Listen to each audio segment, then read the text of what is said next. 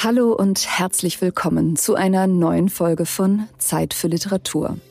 Zeit für Literatur ist ein Podcast, bei dem Autorinnen und Autoren nicht schreiben, sondern vorlesen, und zwar aus ihren neuen Romanen und Büchern. Ich bin Gunda Windmüller, produziert wird der Podcast vom Studio ZX. Wie lebt es sich in einer Zeit, in der man seine Zuneigung zu einer anderen Person nicht offen zeigen kann, wenn die Liebe verboten ist?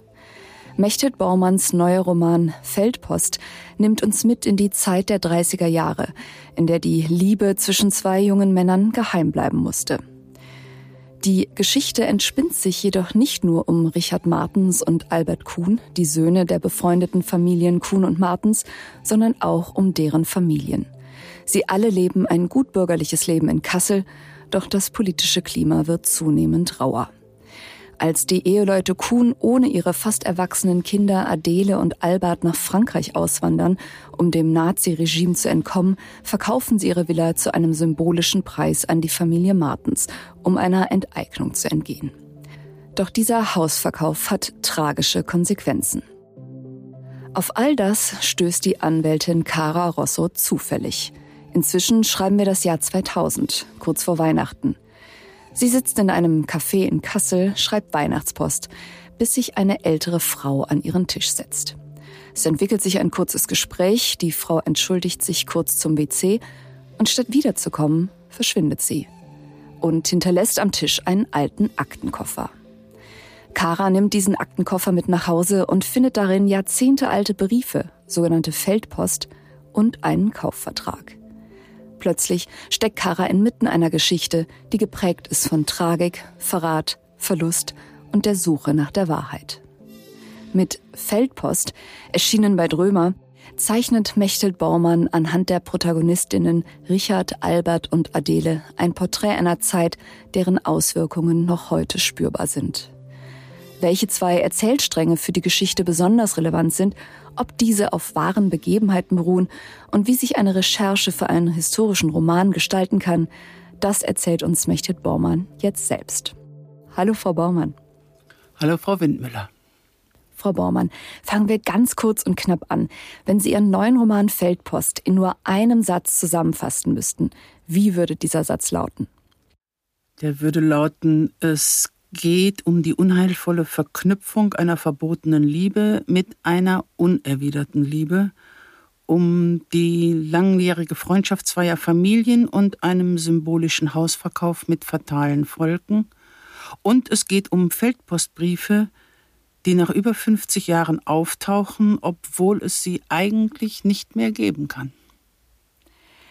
Im Roman gibt es verschiedene Erzählebenen und Perspektiven. Neben der Handlung der Anwältin Kara erfahren wir, teilweise in Rückblenden, die Geschichten von Albert, seiner Schwester Adele und Richard. Wie sind Ihnen diese Personen begegnet? Erinnern Sie sich noch? Ja, Adele war die erste Figur mit Konturen und Charakter. Ich wollte die Geschichte um den symbolischen Hausverkauf aus der Sicht einer damals jungen Frau erzählen. Es mussten aber auch zwei Familien mit jeweils mindestens zwei Kindern sein. Albert und Richard sind erst Monate später dazugekommen. Sie waren von Anfang an nur zusammendenkbar und nahmen dann aber immer mehr Raum ein. Ursprünglich hatte ich sie als Nebenfiguren angelegt, aber wie schon so oft, am Ende sind dann aus diesen Nebenfiguren Hauptfiguren geworden. War Ihnen denn sofort klar, dass beide dieser Geschichten zueinander passen? Von dem Hausverkauf und um eine Beschlagnahme zu verhindern, hatte mir eine alte Dame erzählt, als ich für Trümmerkind recherchiert habe. Das ist also fast zehn Jahre her. Und diese Geschichte stand zunächst mal nur für sich. In der Recherche zu meinen Büchern begegnet mir manchmal Geschichten, die mir nicht mehr aus dem Kopf gehen. Und das war so eine, ich wollte sie unbedingt erzählen. Ich habe dann Nachforschungen angestellt und bin auf ähnliche Berichte gestoßen. Oft war es jüdischer Besitz, den man versucht hat, auf diese Weise zu schützen oder eben sich daran zu bereichern. Die Geschichte um Albert und Richard wurde aber sehr viel später erst konkret, nämlich als ich im Tagebucharchiv in Emmendingen auf Aufzeichnungen von Homosexuellen in jener Zeit gestoßen bin. Ich habe mich dann mit diesem Paragraph 175 und 175a beschäftigt, habe Aufzeichnungen und Berichte von Männern gelesen, die im KZ mit diesem rosa Winkel gekennzeichnet waren. Andere, die in der Wehrmacht waren und wieder andere, die es geschafft hatten, sich in dieser Zeit zu verstecken und zu überleben. Sie haben es gerade angesprochen, das deutsche Tagebucharchiv in Emmendingen war eine große Inspirationsquelle für Sie. Wie findet man solche Orte voller Geschichten und ab wann wussten Sie, dass Sie am richtigen Ort sind? Das Tagebucharchiv ist ein großartiger Ort, weil die Geschichte nicht rückblickend dokumentiert und interpretiert, sondern Zeitdokumente archiviert werden. Und zwar aus allen gesellschaftlichen Schichten und von Menschen, die das in jener Zeit niedergeschrieben haben, mit ihrem Blick für ihren Alltag und nicht Jahre später in sortierten Erinnerungen. Das Tagebucharchiv ist einfach ein großer Schatz. Das glaube ich gerne. Im Roman spielt, Sie haben es angesprochen, die Homosexualität von zwei der Protagonisten, Albert und Richard, eine große Rolle. Hat das die Recherche erschwert? Also ich kann mir vorstellen, dass man sich selber davor gehütet hat, die eigene Homosexualität schriftlich festzuhalten, es daher also wenig Zeitzeugenberichte gibt. Oder liege ich da falsch? Ja, Zeitzeugenberichte, die in jener Zeit verfasst worden sind, sind tatsächlich wenig vorhanden. Aber es gibt Aufzeichnungen von Betroffenen, die dann später entstanden sind, also sozusagen rückblickend. Man darf ja nicht vergessen, dass in der BRD homosexuelle Handlungen unter Erwachsenen noch bis 1969 strafbar waren und der Paragraph 175 erst 1994 endgültig abgeschafft worden ist. Aber inzwischen gibt es Archive, Dokumentationen und auch Literatur zu diesem Thema. Die Geschichte in Ihrem Roman wird einerseits in Rückblenden erzählt und spielt andererseits in der heutigen Zeit, also besser gesagt im Jahr 2000. Die Anwältin Kara stolpert ja schon fast in die Geschichten hinein und verliert sich dann, recherchiert, will die Wahrheit herausfinden. Dabei ist die Wahrheit viele Jahrzehnte alt. Warum haben Sie sich dazu entschieden, diese große Zeitspanne zu öffnen? Weil ich glaube, dass Geschichte über Generationen hinweg bis in unsere Gegenwart ausstrahlen. Es gibt inzwischen Untersuchungen, die zeigen, dass selbst Traumata weitergegeben werden, sozusagen vererbt werden wie Augenfarbe. Und ich wollte anhand der Figur von Richard Martens aufzeigen, welche Auswirkungen diese Zeit und auch die jahrelange BRD-Politik für so viele hatten, die nur versteckt und mit Scham ihre Liebe leben konnten oder sich entschieden haben, ihre Sexualität gar nicht zu leben. Im Roman selbst wird auch immer wieder klar, zumindest ging es mir so, dass sich das, was vor vielen Jahren geschehen ist, immer noch sehr nah anfühlen kann. Wiegt uns also Zeit, vergangene Zeit in falscher Sicherheit? Ich weiß nicht, ob es uns in falsche Sicherheit wiegt. Ich würde aber sagen, 77 Jahre sind ein Menschenleben und länger ist das Dritte Reich und der verheerende Krieg auch noch nicht her. Die Zeitzeugen sterben jetzt aus und ich glaube, dass Denkmäler und Daten, die man in Geschichtsbüchern nachlesen kann, also die Daten, die man in Geschichtsbüchern nachlesen kann, nicht ausreichen. Ich glaube, dass es wichtig ist, vom Leben der einfachen Leute zu erzählen. Von Schicksalen, die bezeugen, welche Auswirkungen diese Ereignisse auf deren tägliches Leben hatten. Und damit wir uns nun ein genaueres Bild von Ihrem Roman Feldpost machen können, hören wir einmal gemeinsam rein.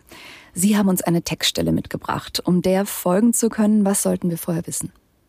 Ich lese den Prolog und dann eine Szene aus dem Jahr 1935 aus der Perspektive von Adele Kuhn. Jene Frau, die im Jahr 2000 von Carla Russo gesucht wird. Wunderbar. Viel Spaß beim Zuhören.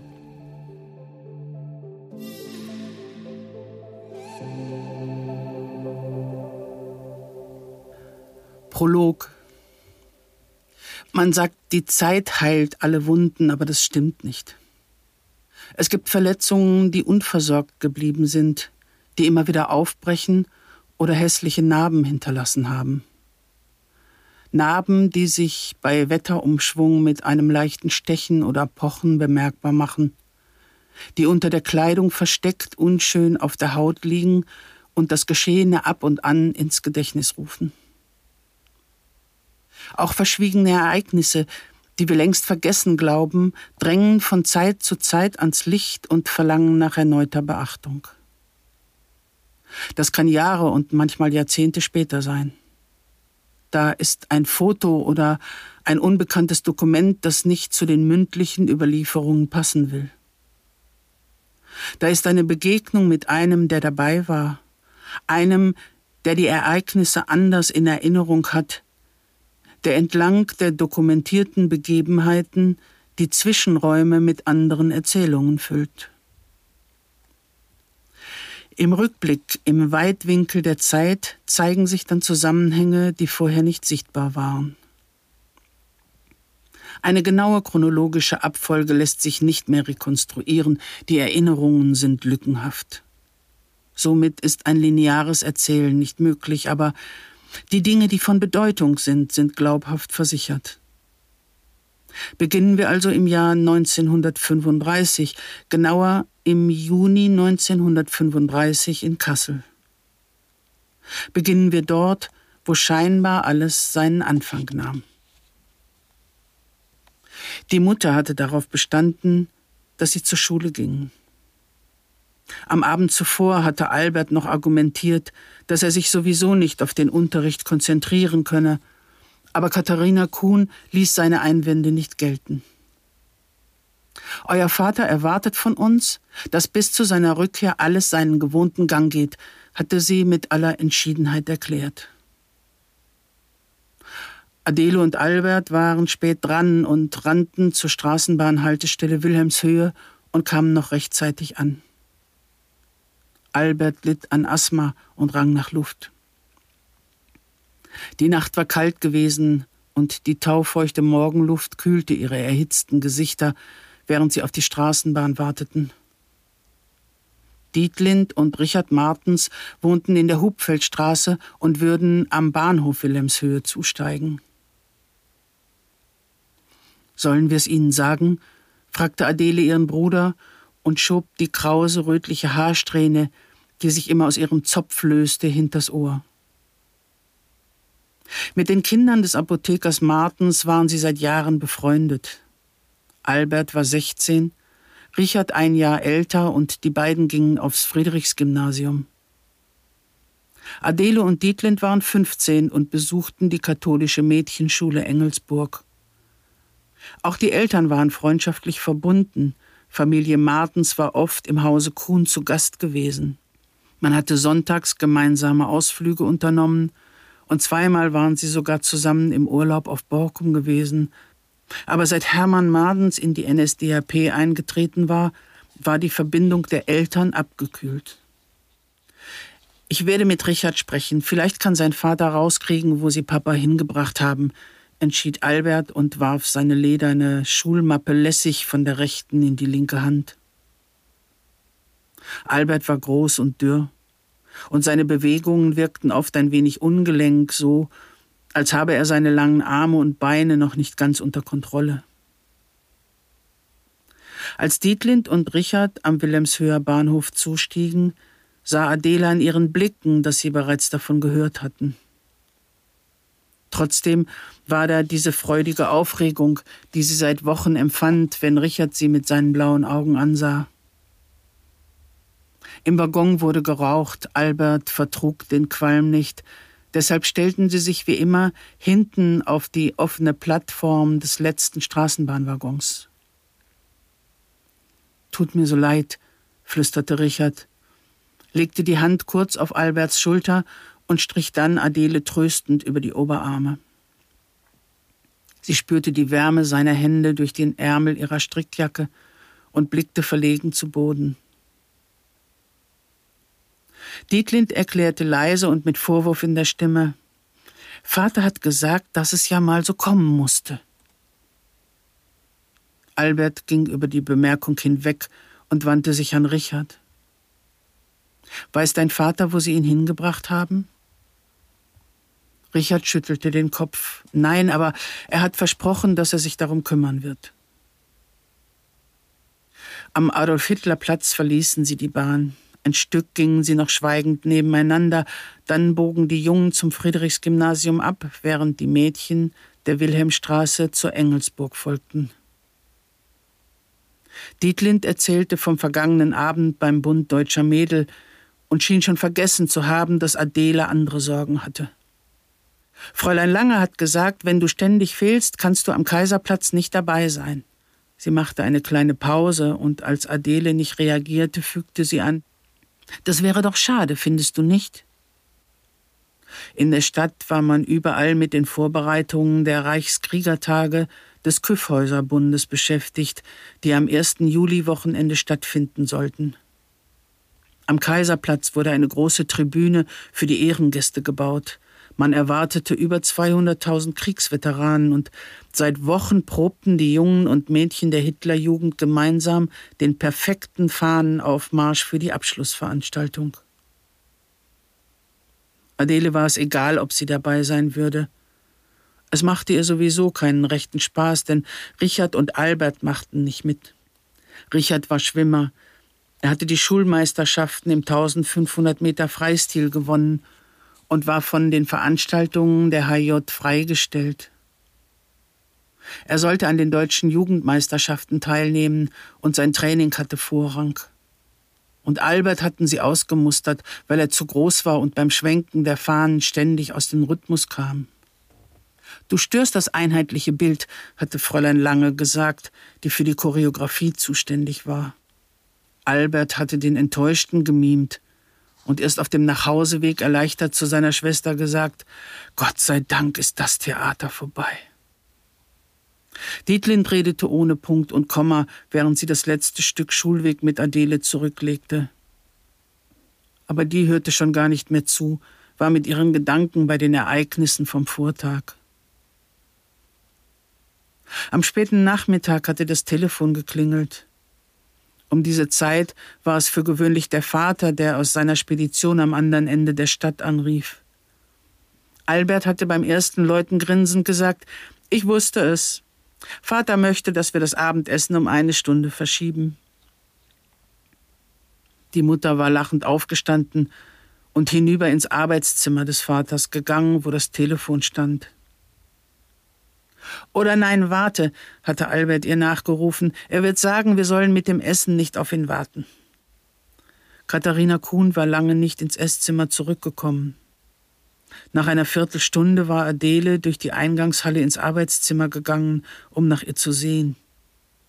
Die Mutter hatte in der Sitzecke in einem der Ledersessel gesessen und wie blind vor sich hingestarrt. Als sie Adele endlich wahrnahm, hatte sie gesagt, das war Herbert Lenz aus der Buchhaltung. Sie. Sie haben euren Vater abgeholt. Adele hatte sich in den Sessel der Mutter gegenüber fallen lassen.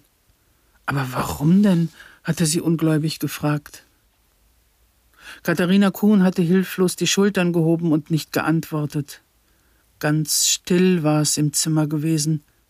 Man hatte nur das gleichmäßige Ticken der alten Standuhr gehört, die links von Vaters Schreibtisch stand und die er sonntags vor dem Kirchgang mit dem kleinen Flügelschlüssel aufzog, der auf dem Kaminsims lag. In Adeles Kopf war alles durcheinander gegangen. Wieder und wieder hatte sie gemeint, Hermann Martens zu hören, wie er vor zwei Jahren zu ihrem Vater gesagt hatte, Glaub mir, Gerhard, das nächste Mal kommst du nicht so glimpflich davon. Der Vater war kein Freund der NSDAP und daraus hatte er nie einen Hehl gemacht. Vor zwei Jahren, im März 1933, hatte er erfahren, dass einer seiner langjährigen Mitarbeiter verhaftet worden war. Er war zur Polizei gegangen. Was man dem Mann vorwarf, wollte er wissen, aber er hatte keine Auskunft bekommen. Stattdessen hatte man ihm unverhohlen gedroht. Ich gebe Ihnen einen guten Rat, hatte einer der Polizisten gesagt. Hauen Sie ab, sonst werden Sie Ihrem Mitarbeiter schon bald Gesellschaft leisten können. Einen Tag später hatte Gerhard Kuhn bei einem Treffen mit Geschäftsfreunden empört davon berichtet, hatte von Skandal und Rückfall in die Barbarei gesprochen, und am nächsten Morgen war er, kaum dass er das Haus verlassen hatte, verhaftet worden. Drei Tage war er damals verhört worden, und das Ganze war jetzt zwei Jahre her. Albert war bereits zu Hause, als sie an diesem Mittag aus der Schule kam. Sie fand ihn und die Mutter im Wohnzimmer und sah den beiden gleich an, dass es keine guten Neuigkeiten gab. Hinter ihr erschien das Hausmädchen Lotte in der Tür und fragte leise Soll ich das Mittagessen jetzt auftragen? Ja, antwortete Katharina Kuhn und fügte nach einer kleinen Pause hinzu Ja, natürlich, wir machen alles wie immer.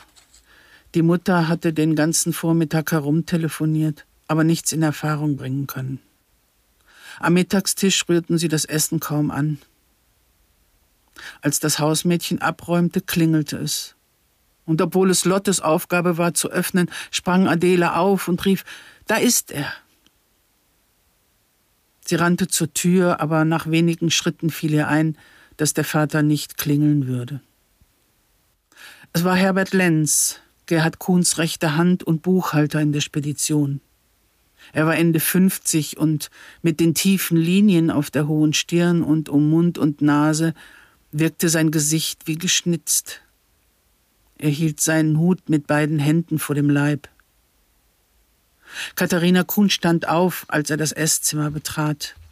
Haben Sie etwas in Erfahrung bringen können? fragte sie so laut, dass es fast klang wie ein Rufen. Nicht viel, aber ich muss Sie dringend sprechen, Frau Kuhn. In der Spedition sind die LKWs beschlagnahmt worden. Katharina ließ sich auf ihren Stuhl zurückfallen, aber was soll das heißen?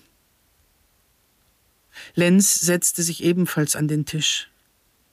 Er sah kurz zu Albert und Adele hinüber und wandte sich wieder an Katharina. Kann ich offen sprechen? Sie dachte einen Moment nach, dann nickte sie. Ja, die Kinder sind alt genug. Ich glaube, es hängt alles mit dem Anruf von Samstag zusammen, begann Lenz und fuhr sich mit der Hand durch das kurze graue Haar. Am Samstag hat sich jemand von der Gauleitung gemeldet. Es ging um die Vorbereitung der Reichskriegertage. Wir sollten für die nächsten zwei Wochen alle acht LKWs zur Verfügung stellen. Lenz schluckte schwer. Ihr Mann hat erklärt, dass das nicht geht, nicht über eine so lange Zeit dass wir Aufträge zu erfüllen haben und die Lastwagen gebraucht werden. Er hatte ihnen drei LKWs und zwei Fuhrwerke angeboten. Resigniert betrachtete er den Hut, den er auf seinem Schoß abgelegt hatte. Als Sie gestern Ihren Mann abgeholt haben, habe ich gar nicht an das Telefongespräch gedacht, aber jetzt haben Sie sämtliche Wagen, die im Hof standen, mitgenommen. Alle beschlagnahmt. Das Papier ist vom Gauleiter unterschrieben. Wir haben nur noch die Fuhrwerke.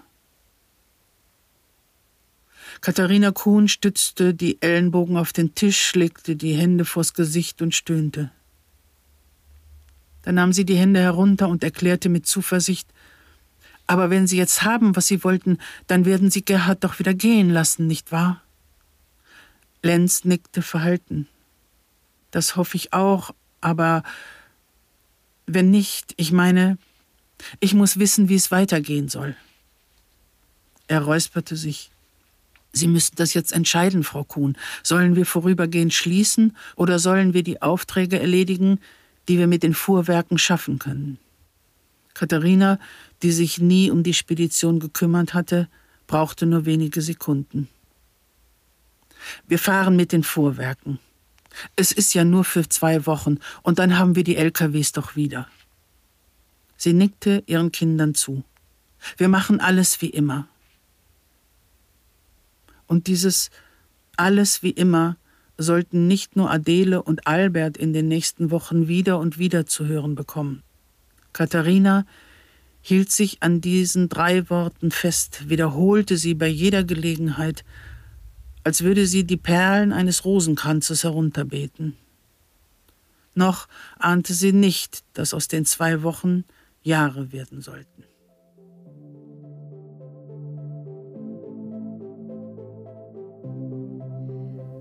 Sie hörten einen Auszug aus Feldpost, dem neuen Buch der Bestsellerautorin Mechthild Bormann, erschienen bei Drömer. Das Buch ist jetzt im Buchhandel Ihres Vertrauens und natürlich auch online erhältlich. Frau Baumann, vielen lieben Dank, dass Sie heute bei mir waren. Vielen lieben Dank, dass ich da sein durfte. Das war eine neue Folge Zeit für Literatur, der Vorlesepodcast, produziert vom Studio ZX. Ich bin Gunda Windmüller. Schön, dass Sie sich heute Zeit für Literatur genommen haben und bis zum nächsten Mal.